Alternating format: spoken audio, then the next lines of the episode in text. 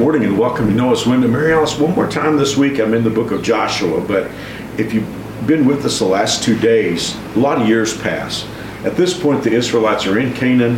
Uh, Joshua and Caleb are getting to be up in years. Uh, Caleb here is 85. And if those names are familiar to you, it's probably because 40 years before, when Moses was still leading the Israelites, uh, they'd only been out of Egypt really a short time, and they came to the very border of the Promised Land.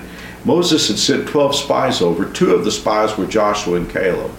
But the other 10 spies choked at the moment of destiny, and they said, We can't take the land because there are giants over there. And they wound up wandering in the wilderness for 40 years. But those 40 years have now passed. They have gone into the Promised Land. And Caleb one day comes to Joshua, who not only was his co-spy back when they were spies, but Joshua now is his leader. And Caleb is going to ask for his inheritance, his particular lot of land. And he'll later on he'll later on say that he's 85 years old. That's down in chapter 14, verse uh, 10. But I want to go a little bit earlier in chapter 14. I want to go to verse 7. And Caleb says to Joshua, I was 40 years old when Moses, the servant of the Lord, sent me from Kadesh Barnea to explore the land of Canaan. I returned and gave an honest report. But my brothers, that would be the other ten spies, who went with me, frightened the people from entering the promised land. Now, here's where I want to pick this up especially. For my part, I wholeheartedly followed the Lord my God. I just love that line, for my part. And then later on, he will ask Joshua to let him have the land where the giants were. Mm. Uh, and Joshua accedes to his, his request. What stands out to me here is Caleb's reflecting back on when he had to stand alone. I mean, yes. now, I know Joshua was with him, but really, he wound up standing up against the majority report and, and doing that. And so I want to talk for a little bit about when we have to stand alone. And Mary Alice, isn't it true that in our times we really should be prepared to do this? This is true. They were definitely the two of them in the minority against not just the other 10, but as Caleb says, they had frightened all the rest of the people. So the whole crowd at that point was well, afraid. I'd like to get your take on several things that stand out to me here. First of all, you know, the Bible's not being Pollyannish with us. It can cost mm-hmm. to stand against the majority. Well, I'd rather the crowd think I'm wrong today and know I'm right later That's right. than to think I'm right today and for it to be obvious that I was wrong later. That reminds me, and I hope you'll all go read this whole story because if you go back to that story, the people um, realized they'd made a mistake and tried to undo their mistake, but it was too late. But anyway, that's a whole other story. But I hope you go back and read that whole story. Okay, one more thing I'd like to bounce off of you.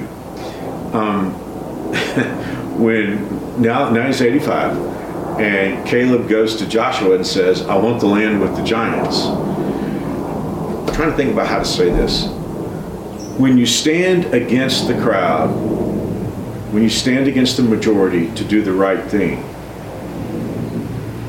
and time proves you right, you're not afraid of what most people are afraid of. Right. I mean, Caleb was basically saying, I'm not afraid of the giants. Well, the same God that brought us through exactly. all this right. can. Because when they came back with that report, Joshua and Caleb said, Yes, there's giants. Yes, it's going to be yeah. hard, but God's going to do this. God is able to do this. So he knows that this isn't within himself. This is God that's going to do it. And so this is a vote of confidence for his God. It's not for Caleb in himself, yeah. it's for the same God that he believed would deliver the giants to them way back then are still the, is the same God, and He's still able to do that, even though it's 40 years later.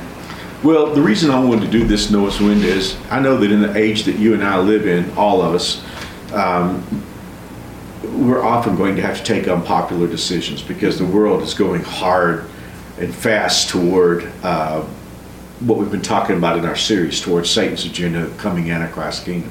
So we're going to have a lot of opportunities where we're going to be faced with the choice to go with the crowd or to stand up, do, say, and believe the right things. But I just love this story because to me, Caleb gives us a tutorial on how to do that. Yes, it may cost, but time and eternity will prove us right. When we stand against the crowd and go with God, we'll learn that we don't have to be afraid of what the rest of the world's afraid of, and then God knows how to reward people for doing and That's a saying the right thing. three-point outline Yeah, it really was. Well, it's a great story. So uh, you might want to celebrate this. And you know what? If if you're, uh, I know a lot of you are young, and, and it's this is good for everybody. But if you've got a few years on you, you know, and and Satan comes along and says, "Well, hey, maybe you're too old to do this anymore." You might want to check out the story of Caleb here because Caleb said, I'm 85 years old and, and I'm still ready to go and I'm not finished yet. And oh, by the way, give me the giants. Yes, I love it. I love it. Mary Alice, pray for us. Yes, let's pray. Father, thank you so much for giving us these stories that will build our faith as we look back and see what marvelous things you did in years past. And I just thank you for Caleb's story. Thank you, Father, for showing us that it's always the right thing to do to trust you. And even though we walk through some difficult times as we are in our country right now, I just pray that you help us to be strong just like Caleb was.